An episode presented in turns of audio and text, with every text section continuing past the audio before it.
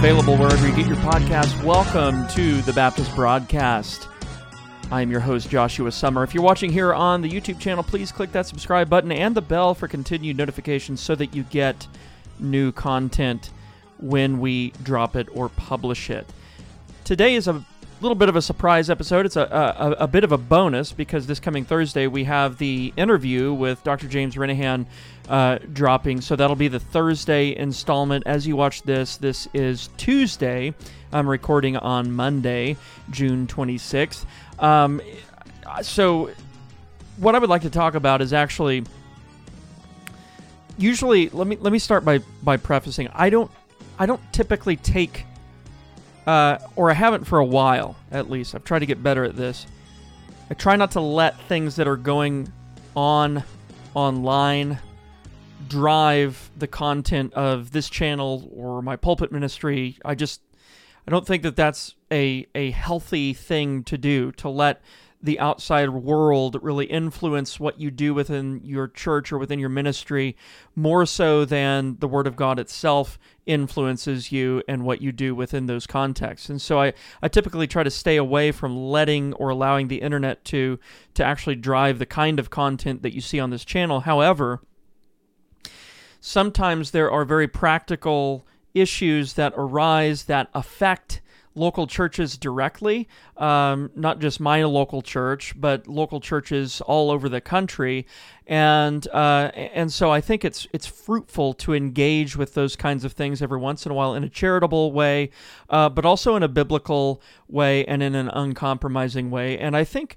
uh, there is a a sort of influence now that is worth addressing on here. That's largely internet driven. It's an internet driven phenomenon. Um, but it's it's actually affecting where the rubber meets the road and where boots hit the ground within local churches, uh, like many things on the internet end up doing today because everybody's online and everybody's on social media. And part of the reason I have a social media presence is so that I can um, remain a voice uh, or at least bring my pulpit ministry to uh, a realm of communication that just exists whether we like it or not. And so I'd rather be here than not be here. I figure that um, uh, those uh, at at my local church uh, are going to be online, and uh, you know I think it would be good if if they had you know an outlet from their own church uh, present online. Uh, but also, it's it's always been kind of a helpful brainstorming activity for me. I I, I consider content. I think of content. Um, and as I do, I, I I learn more, and so it's it's actually been helpful for me in a sort of um, in a sort of um, ministerial way.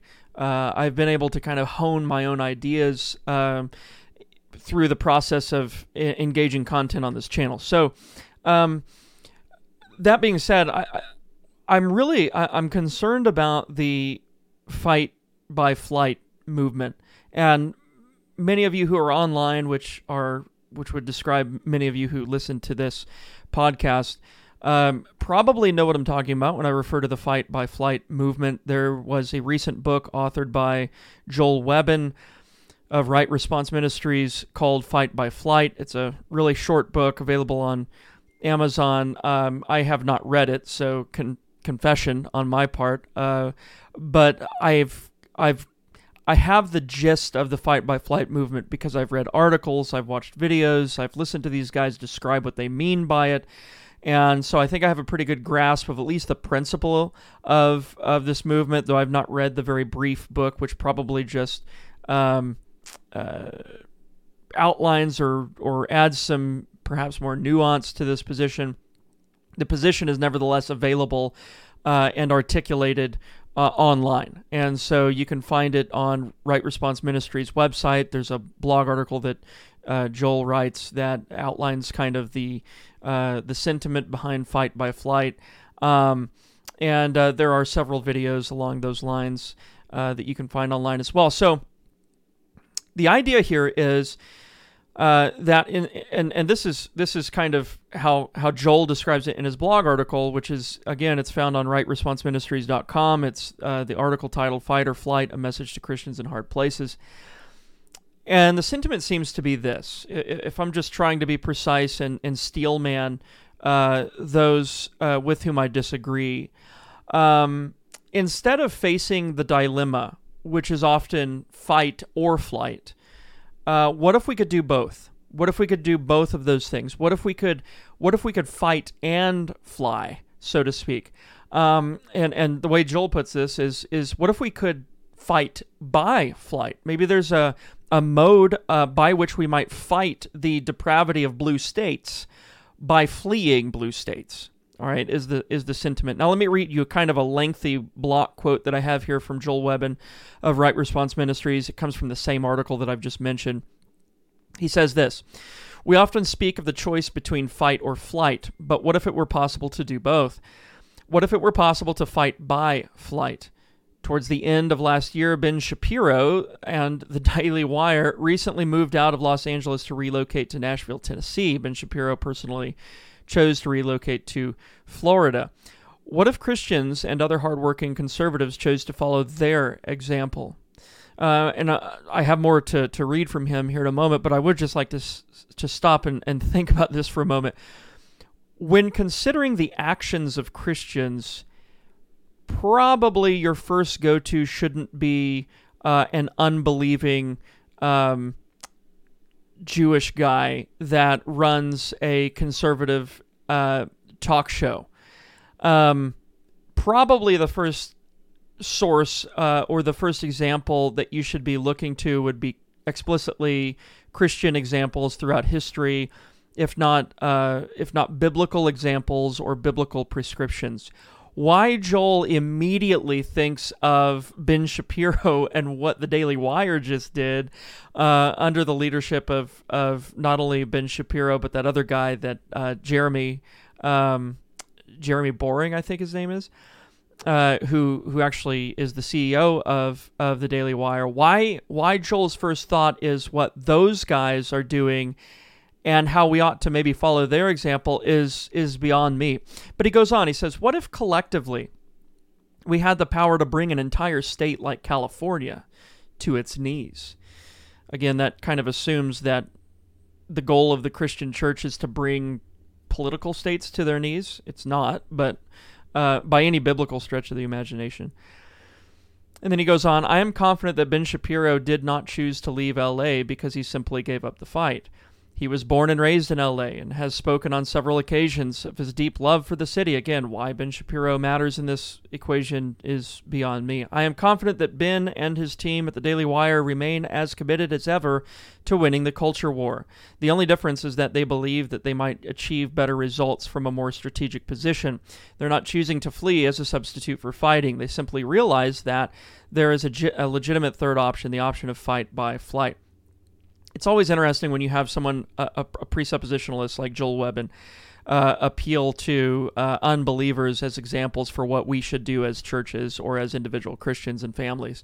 And so in this case, what you have is you have a, a secular example essentially guiding the actions and determining what's most wise for individual Christians, if not whole churches, to do. And uh, the interesting thing uh, about that for me is uh, there seems to be no concept of biblical ecclesiology, the doctrine of ecclesiology, and then the doctrine of the regulative principle of worship, uh, which is to say that, you know, Scripture prescribes the structure of the church and Scripture prescribes uh, our uh, manner of worship.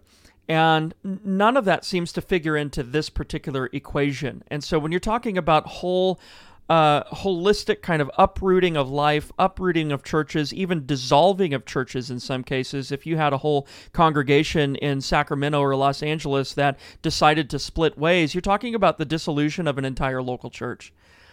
And so, uh, which which is not without the realm of possibility if you had a, a bunch of people you know take this position in a given area and so you're talking about christ's church here the dissolution thereof uh, as a result of people just desiring to go their own ways and, and find their own states where they can feel more comfortable. Um, and, and the fact that really essentially and substantively no scripture plays into that equation is extremely troubling. So here we're, desi- we're, we're actually deciding the destiny of local churches without considering a substantial interaction with the witness of Holy Scripture, or even the witness of, of Christian history for that matter.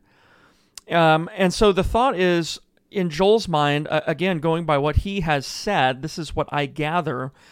The thought is that the vacuum left by the absence of Christians in a place like California, for example, is going to, at the same time, create subsequent social, moral, and economic voids which will end up paving the way eventually for a comfortable Christian return and quote unquote conquest of the same place.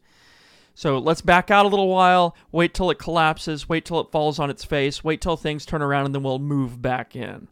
Um, i I, I would just like to say that uh, one group in our society that has chosen that strategy has been the uh, the political left and the uh, the LGBTQ movement.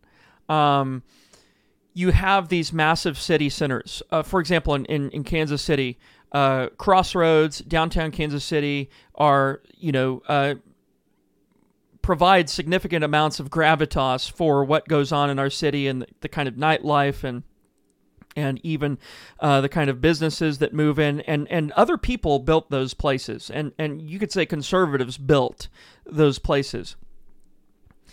What the left seems to do is they seem to just kind of slowly move into an area when they're able to and then they just kind of take it over culturally speaking and even when it comes to the businesses they just kind of take it over and and they they make it their own. And so i you know and it's kind of this this passive idea of you know let's let's kind of move into this area when we're able to move into it and we'll take it over and we'll make it our own. So when the conservatism becomes soft enough we can move into it and kind of make it our own.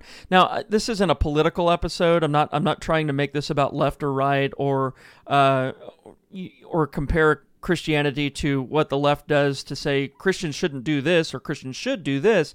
Um, but what i am trying to point out is the irony of this this seems to be a strategy that has existed uh, in groups of unbelievers um, and, and is not characteristic of the kind of proactive Christian culture that characterizes the history of this country. Um, so, again, the thought is that if the Christians leave a vacuum, political, economic, moral, um, social, so on, then that area is going to collapse and the Christians will be able to move back into it. Uh, again, biblically, this doesn't seem to be a strategy that's even on the table. Um, and I don't think it's a strategy that you can find by way of example or by way of explicit commandment in the New Testament, um, and, and de- certainly not in the Old Testament. Um, what what further complicates this situation is, of course, the language of persecution. And so the language of persecution is being used in relation to blue states generally, but especially in regard to California. So sometimes, in order to justify this uh, uh, approach, um, you will hear those who adhere to it uh, invoking historical instances of Christian persecution where Christians fled and were displaced as a result of said persecution. And, and, and people will say things like, proponents of this view will say things like, well, you know, uh, Christians, you know, just before 70 AD, the Roman conquest, fled to Pella and therefore preserved their lives. Or you will uh, hear about, you know, reformers uh, fleeing certain places in Europe as a result of uh, pressure, persecuting pressure from uh, Roman, the Roman Catholic Church in the 16th, 17th centuries, and so they'll invoke these examples, and they'll and they'll basically try to laminate those examples over the situation of Christians in places like California. But we have to ask the question, of course, uh, and the elephant in the room is: Are are those instances of persecution historically even close to what Christians are facing today in U.S. quote unquote blue states? Uh, and I would say absolutely not. And uh, the answer to the kind of further elaboration on that, I will, I'll get into here in a moment. But think about that claim for a moment. Um, you know, uh, or that comparison. Christians fled, you know, in 70 AD or just before 70 AD in the Roman conquest. Therefore, we should flee today. We should flee blue states. There are several variables that just simply do not line up into a neat little parallel uh, with one another that we have to take into account. We have to say, you know, let's take a pause and and consider just how misaligned those two examples are. Christians living in blue states today and how they live life and what their experience is. Just ask one of them. Uh, ask a Christian who loves their local church in a place like Sacramento or Los Angeles or San Francisco. Ask them how their lives are. Ask them how their church is. Um, versus what was going on in 70 AD with the Roman conquest, or even what was going on in the 16th and 17th century with the Reformation the Great Ejection in England in the 17th century, and so on. Are those instances even close to what Christians are facing today in blue states? And I think the answer has to be an obvious and uh, and a loud no, absolutely not. It's not the same. We'll get into that here in a little bit. What are the but what are the, some of the problems that we face with with a, a, movement like this, fight by flight? Uh, maybe we can fight the blue state by fleeing from the blue state. Well, one of the obvious problems, I think, is that Christians are never commanded anywhere to fight blue states. Uh, we're commanded to uh, obey the Lord Jesus Christ, worship Him, observe His ordinances, and, and then those subsequently act as means whereby Christ adds to his church, grows his kingdom, and so forth. And that's what we're commanded to do. We're never commanded to have these like um, these kind of external or accidental political concerns uh, that relate to circumstantial ni- uh, niceties or not niceties, but circumstantial kind of nuances, um, things that are things that are determined by the circumstances and the particular culture at the time. We're, we're not called to be reflexive of these things. All right. Well, so, so that's one problem, but I would say there there are several distinctions that aren't being made. So if we were just to ask the question, what are some of the problems with the fight by flight movement, with the fight by flight uh, sentiment? I would say the first thing is there are it's an oversimplification and it's an oversimplification because several distinctions are not being made. The first distinction is, I think, descriptive texts in Scripture versus prescriptive texts in Scripture. So you will have people in favor of the fight by flight sentiment who will say things like, you know, Jesus commanded Christians to uh, to flee to the mountains um, upon the Roman conquest. When the signs of the Roman conquest became, you know, started to become apparent, Christians were commanded, instructed by our Lord, to flee into the mountains, and uh, many Christians fled to to Pella, and they as a result, survived. They they avoided the Roman persecution.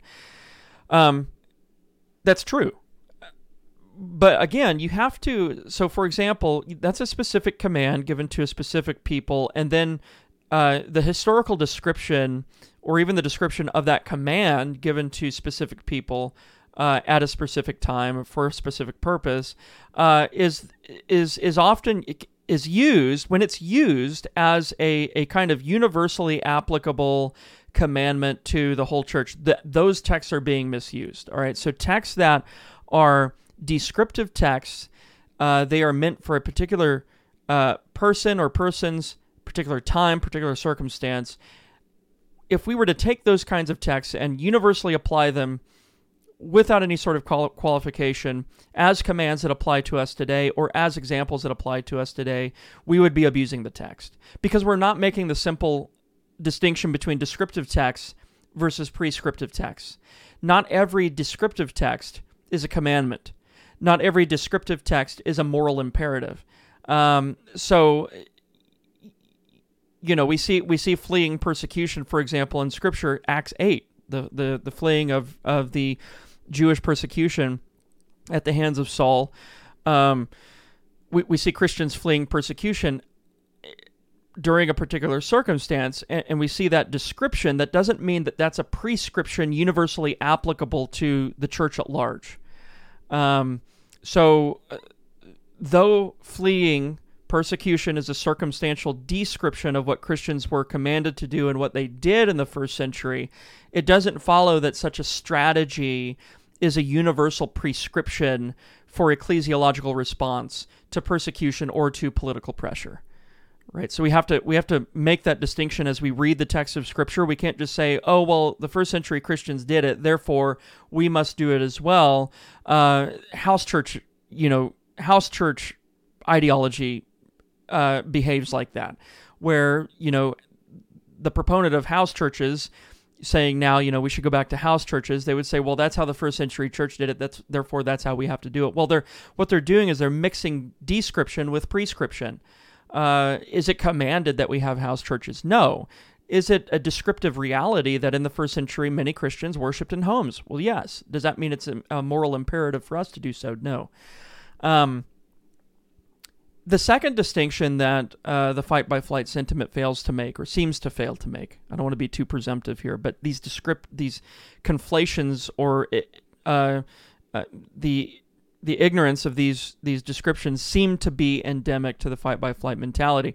Um, the second one is there's no distinction being made and no uh, observation being made of individual Christians and families uh, in distinction from churches. And so oftentimes you have these these encouragements to leave quote unquote blue states.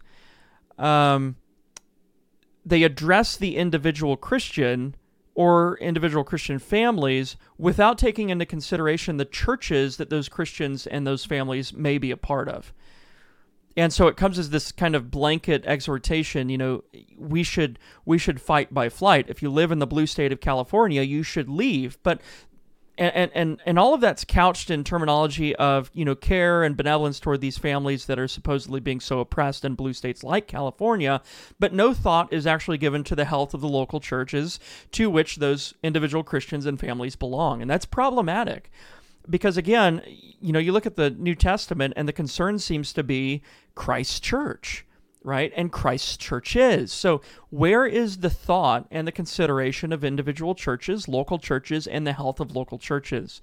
Um, scripture was predominantly written to churches, not to individuals and families, as if individuals and families are quote unquote Christian apart from their churches. Um, so we, we need to throw out the idea of thinking about individual Christians and their families without also thinking of their local churches and the health of their local churches. And I think this is going to cause a great, uh, a, a, a great um, kind of pain and struggle in a lot of local churches throughout the country. This whole mentality that's being sold of fight by flight. Well, you guys need to leave your blue states. Well, all of a sudden they withdraw from local churches, and those local churches hurt as a result. Uh, and that's not being addressed. That's not being considered at all, it seems like. The second distinction that's not being made, or that maybe is it more of a danger of not being made, uh, is the advisor versus the advised. So uh, the advisor versus the advised might be a distinction that's conflated when people like me push back against those who advise others to leave blue states. But I, but I want to be very clear. So when I when I push back against someone advertising the fight by flight mentality, I want to be very clear as to what I mean. I mean to push back against the person or the group who presumes to be an ecclesiological authority in the lives of individual Christians and individual families, such that they can override or undermine the order of local churches to which those individual Christians or individual families belong. In other words, I am addressing people who are wrongly, I would say, encouraging Christians to leave otherwise healthy churches in order to leave blue states. I'm addressing them. I'm not addressing individual families or individual Christians who, according to conscience, do decide to leave their churches for whatever reason. Um, so, a person encouraging a person to break fellowship with their church from afar, like through an internet ministry, if I was sitting here saying, you know, you should leave your church because that church is in a blue state, if I was doing that, um, I am very different uh, and in a very different circumstance and position than a person who has the liberty to relocate their family according to conscience. On the one hand, the person who's encouraging other Christians to leave their churches is doing violence to those churches it, it seems like that they're that they're actually doing something that is is harming those churches. Whereas you have maybe an individual christian or an individual family who according to conscience and they work this out with their pastor and they do it within the context of their congregation they relocate somewhere else for whatever reason work or what else wh- whatever else. That's a very different circumstance. So as i push back against fight by flight I'm pushing back against those who think themselves to be not only adequate, but they think themselves to be in a position to be able to undermine other local churches who are going to suffer the loss of those families or individual Christians who choose to leave because of the advice they gave through a YouTube channel or a podcast. So we have to make the distinction between the advisor and the advised. Uh, those who are advising Christians to do this, I think, are uh, are sinning by undermining the order and the institution of the local church commanded by Christ through his word. I don't think that they're in the position to be able to advise Christians to leave blue states and by extension leave their local churches, thereby creating not only a vacuum in the blue state, but a vacuum in Christ's church. Uh, a church who presumably needs those families and those individual Christians. So, what's the priority here? Is the priority to change the state? Or is it to have healthy churches? And it seems like with with with Joel Webbon and others, the priority is to change the state by virtue of the Christian's flight rather than to maintain healthy churches within the state. But I think as Christians who are living a New Testament life, our priority should be the health of local churches, the health of the church at large, which can't be healthy if its local churches aren't healthy. So if you have perfectly healthy local churches in Los Angeles, San Diego, uh, Sacramento, San Francisco, and you're you're you're encouraging Christians to leave the state because it's blue, then really what you're doing is you're encouraging the detriment of those healthy churches there. And I think that shows a misalignment of priorities. And I think that's dangerous because what we do to Christ's people, we do to Christ himself. All right. The other distinction that I think is very important to consider is persecution versus problematic policy, political policy. Persecution versus problematic political policy, the two are not the same thing. And whereas you have problematic and grievous political policy in places like California, um, this has been the norm. Uh, and, and to think that that amounts to persecution, I think just results from uh, a kind of uh, American idealism, so to speak. So it seems both biblically and historically, Christian persecution occurs when actual persecution occurs when Christian lives are at stake and the gospel and right worship are successfully suppressed or reduced without the possibility of fruitfulness. I think that's a definition you have to come away with. Now, none of that obtains for California at present. Not even for California. And I, I would say that no blue state in the United States meets that criteria for persecution. If persecution just is what occurs when Christian lives are at stake and the gospel and right worship are successfully suppressed or reduced without the possibility of fruitfulness, then California doesn't even come close to meeting the bar. Why? Because there are healthy churches in California. There are, those healthy churches are growing in California. Uh, there are baptisms happening in California. Um, the, the, the proliferation of the gospel is occurring in California. Um, and, and so there's, there's fruitfulness of the gospel in California. Uh, there is no successful suppression or uh, reduction of gospel fruitfulness in California, other than people who move out because they're scared of what the state might do. Interestingly enough, those who follow the fight by flight advice are those who are going to contribute to the fruitlessness of the churches in California. So it's almost like they're creating the problem they're claiming to decry. Whereas at present, you have several healthy churches in California. I know the pastors of several of them. Um, they're growing uh, spiritually and numerically. Uh, there are baptisms, there are families. Uh, and, and so I don't think by any stretch of the imagination you could say there aren't healthy churches in California. But if that's the case, then you would have to admit that encouraging Christians or members of those healthy churches to leave the state results in the detriment of those healthy churches. I think that's a, a very dangerous place to be in in terms of you using your teaching platform to give people advice to leave their healthy church, thereby resulting in the detriment of that healthy church. I think that's very dangerous. Um, so those are some distinctions, four distinctions in total that I think the fight by flight movement does not consider. They don't consider descriptive tax versus prescriptive tax. They don't consider individual Christians and their families versus churches and the health thereof. They don't consider the advisor versus the advised. Uh, the advisor uh, is in a very different position than the advised, the people who might be advised, uh, and it's it's a person's liberty of conscience that ultimately determines whether or not they leave a state or whether or not they leave a local church. Uh, and I'm not, and I'm by no means addressing those people who, for whatever reason, leave certain places. Although I hope they're biblical reasons. I'm more concerned about the advisors, people advising people to leave their local churches. The fourth distinction that's not made is persecution versus problematic policy, political policy. Um, just because you have problematic political policy, even if it results in discomfort uh, and difficulty, doesn't amount to the persecution of 70 AD, the Jewish persecution later on, and then the Roman persecution later on, nor does it amount to the persecution seen by the particular Baptists in 17th in the 17th century. Um, and so there's just not enough nuance in this movement. It's more like a bulldozer. We've come up with a uh, an idea. We think it's a good one. We're just going to bulldoze everything until we, so that we can get our point across and see the fruition of our idea. And I think that's a very dangerous thing to do. There's there's a lack of wisdom there, uh, and there's a lack of, of biblical engagement.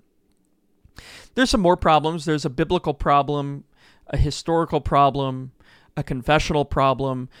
I'm already at 31 minutes here, but uh, let me go through some of these. Uh, the biblical problem, of course, with the fight by flight uh, ideology is that while there are examples of Christians fleeing persecution in Scripture, there are no positive commands or anything that would suggest that this is a formal option in terms of ordering New Testament churches.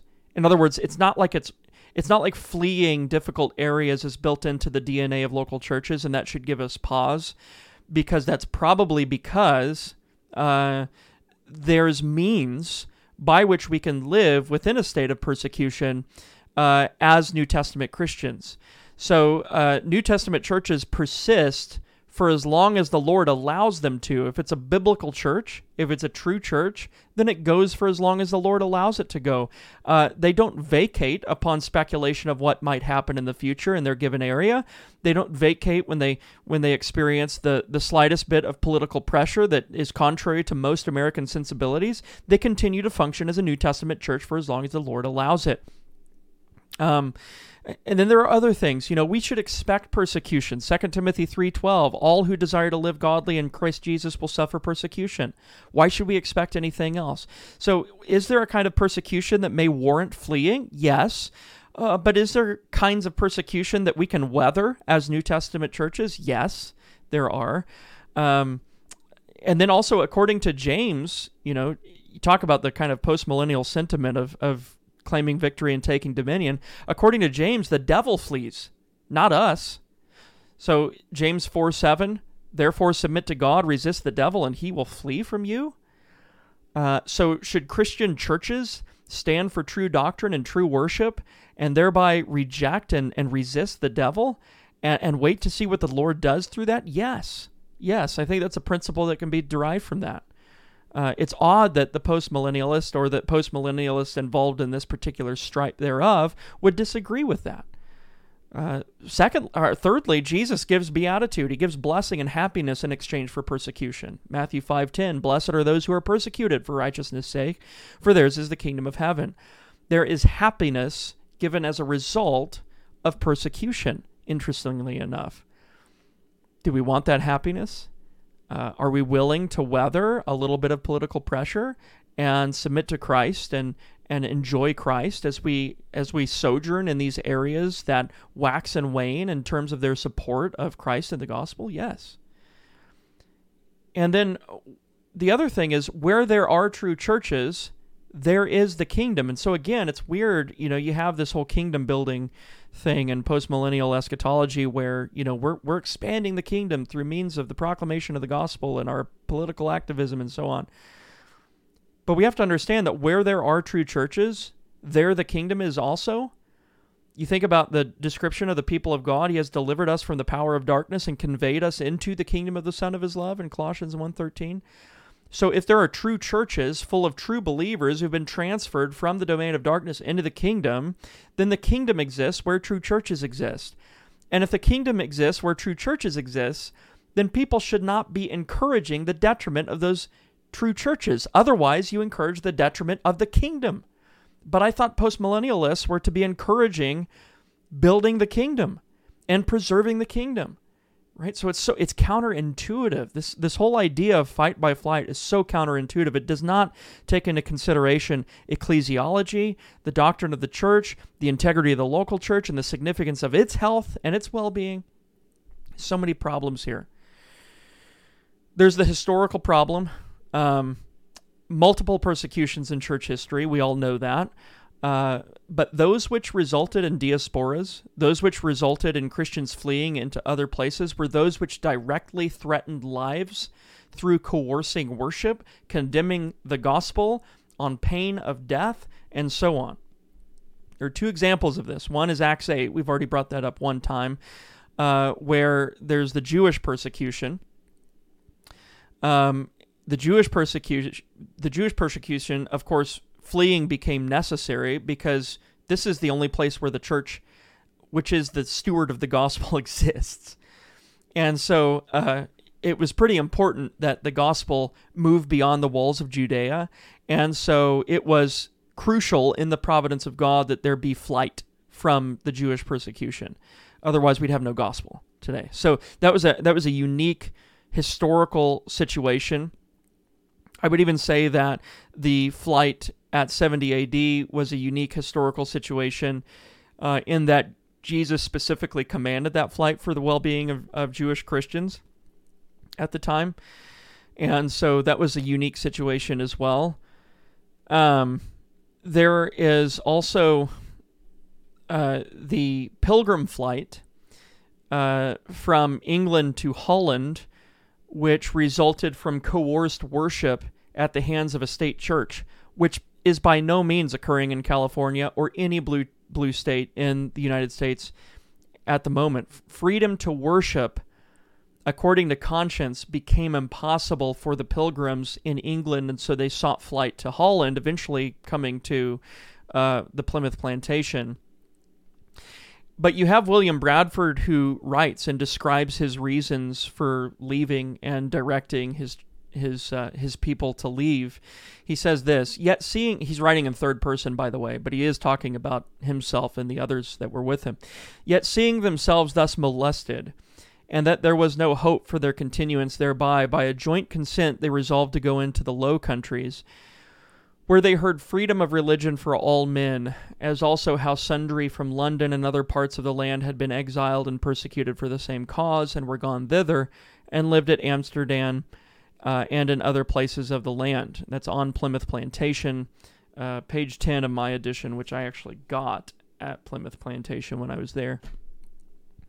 And so there you have his explanation for why they left. Did they leave because there was some iffy things going on in England. No, they left because it was actually impossible for them to worship according to conscience. And I would say that, you know, if you're in California and you cannot have a biblically constituted church, then yeah, leave, go somewhere else.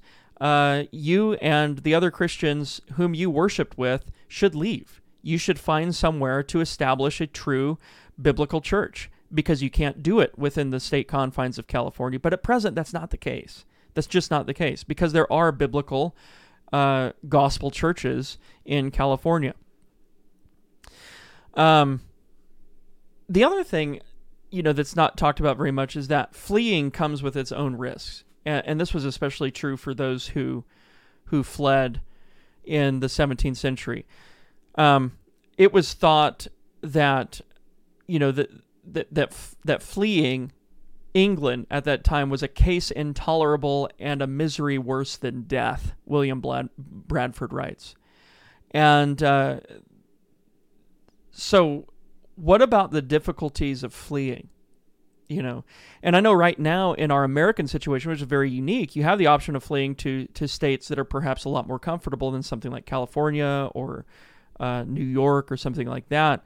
Um, but we have to remember that if we're grounding our our our current or contemporary flight in historical instances, our situation is much more different than theirs. I think their situation shows us that they were not fleeing because of mere political pressure, because in fact, where they fled to wasn't necessarily any better in that regard. They were going to live in a place where they spoke a different language. Uh, they couldn't perform commerce as easily. It was more difficult to raise children in some cases. Um, there was, in in ways, there were there was more depravity, uh, and so uh, they're, they're not fleeing there for a, a, mere increase in comfort and freedom of movement, so to speak. They're fleeing there for a very specific purpose, and that is to be able to observe the regulative principle of worship according to conscience. And it came with its own difficulties, it came with its own risks. Risks that the current fight by flight movement seems to want to get away from uh, it seems like the fight by flight mentality wants to get away from these various risks that come with living in a state like California. But when you look back in history, those who fled were actually embracing the same kinds of risks as they fled and in the, in the lands to which they fled. And so it wasn't uh, it wasn't an effort to get away from risks. It wasn't an effort merely to improve their situation it was an effort to be able to worship according to conscience.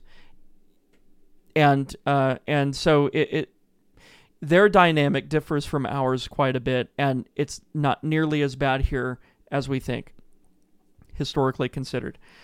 Uh, the other thing is, historically, not everyone fled.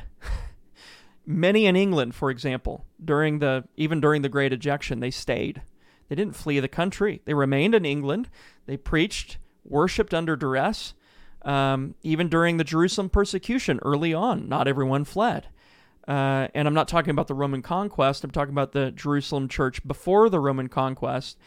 Uh, during the Jewish persecution uh, at the hands of Saul, later the Apostle Paul, uh, they there were some that remained. Not everybody left. Not everybody fled. We know that because when you speed up to Paul's ministry, you find that there's quite a uh, a, a flourishing Jerusalem church that exists after Paul's conversion, after his persecution of the Jews, uh, or of the Jewish Christians, rather. And so not everyone fled. So it's not like this universal historical norm that Christians flee persecution. Um, it, it's it's the case that in, in a lot of in a lot of in a lot of instances Christians actually remained in the land wherein they were persecuted. Um, there's a confessional problem. So we've looked at the biblical problem, historical problem. There's a confessional problem with a fight by flight mindset. Um, we have to remember uh, that if we are confessing Baptists, if we are uh, confessing the 1689 in particular, uh, which uh, Joel Webbon claims to do, um, the 1689 chapter 26 article 8 is pretty clear that you know true churches local churches are gathered and completely organized according to the mind of Christ. And so you have to say that, uh, you know, if you're calling people out of these blue states, you're calling individuals and individual families out of these blue states, you are going to contribute to the detriment of churches that are gathered and completely organized according to the mind of Christ. Again, a very dangerous thing to consider doing. Um, chapter 26, article 14, these local churches are planted by the providence of God, and so you're going to you're going to contribute to the detriment of those things which are planted by the specific or special providence of God, local churches. You have to remember to, to I mean, think about all this. Think about everything that's tied into this to, to encourage the movement of Christians who are members of true local churches in quote unquote blue states is to do nothing but encourage the harm of those true churches, which are established according to the mind of Christ himself and planted by the providence of God. I'm just, brethren, I'm just encouraging you to think. I'm not, you know, I, I get quite wor- worked up about this because I care about local churches. I care about my local church, but I care about local churches across the country. And I think it's ridiculous when local churches suffer because of things that are said online. That's not the Lord's ordained pattern. That's not the Lord's ordained means for the edification of churches. We do not want to do violence to local churches because to do violence to local churches is to do violence to Christ Himself. Speaking of his people, Yahweh says in Zechariah 2:8, He sent me after glory to the nation to the nations which plunder you. For he who touches you touches the apple of his eye. And if you think about that in relation to the church, you know, if we violate the church, if we hurt the church, we hurt and we harm the apple of Yahweh's eye. Whew. Very serious and weighty thing to consider. Acts chapter 9. Um, Jesus tells Paul, I am Jesus whom you are persecuting. Remember, Paul's persecuting the churches before his conversion, and so Jesus stops him and says, I am Jesus whom you are persecuting. Now, Jesus wasn't laying a hand on, on or I mean, Paul wasn't laying a hand on Jesus' body, his resurrected body, obviously. But yet Jesus still says, You're persecuting me. Why? Because Paul is persecuting at the time Christ's body, his, his bride, his church, the one with whom he is one flesh, so to speak. Uh, and he says it's hard for you to kick against the goats because uh, he's going to continue building his church anyway. But but let's let's not fool ourselves. Where is the true persecution here? Is it coming from the state of California or is it coming from those who would harm Christ's local churches through admonishing its members to vacate the premises. If you harm the local churches, are you not persecuting Christ? According to Christ's own words in Acts chapter 9 verse 5. Where is the persecution here? That's that's a question that I would like to end with. Where's the persecution actually coming from? Because it seems to me that local churches are actually being persecuted in virtue of those who have loud ver- voices on the internet and are encouraging, essentially draining these local churches in favor of moving an entire population of Christians from one part of the country to another part of the country for the sake of improving a part of the country. So they're they're they're looking to the detriment of local churches in order to improve the health of a state and and and to me that looks like persecution more than anything that's actually going on in California right now because what what you're actually doing at that point is you are is you are doing things and encouraging things that result in the detriment of Christ's local churches that that would actually do violence to Christ himself and and, and how that wouldn't be persecution of our Lord Jesus Christ himself is beyond me. I think these fight by flight guys have to acknowledge that and they have to account for it. How can you encourage Christians to, lo- to leave true and healthy churches because they live in a corrupt state? How can you do that by any biblical stretch of the imagination, given what we've discussed here?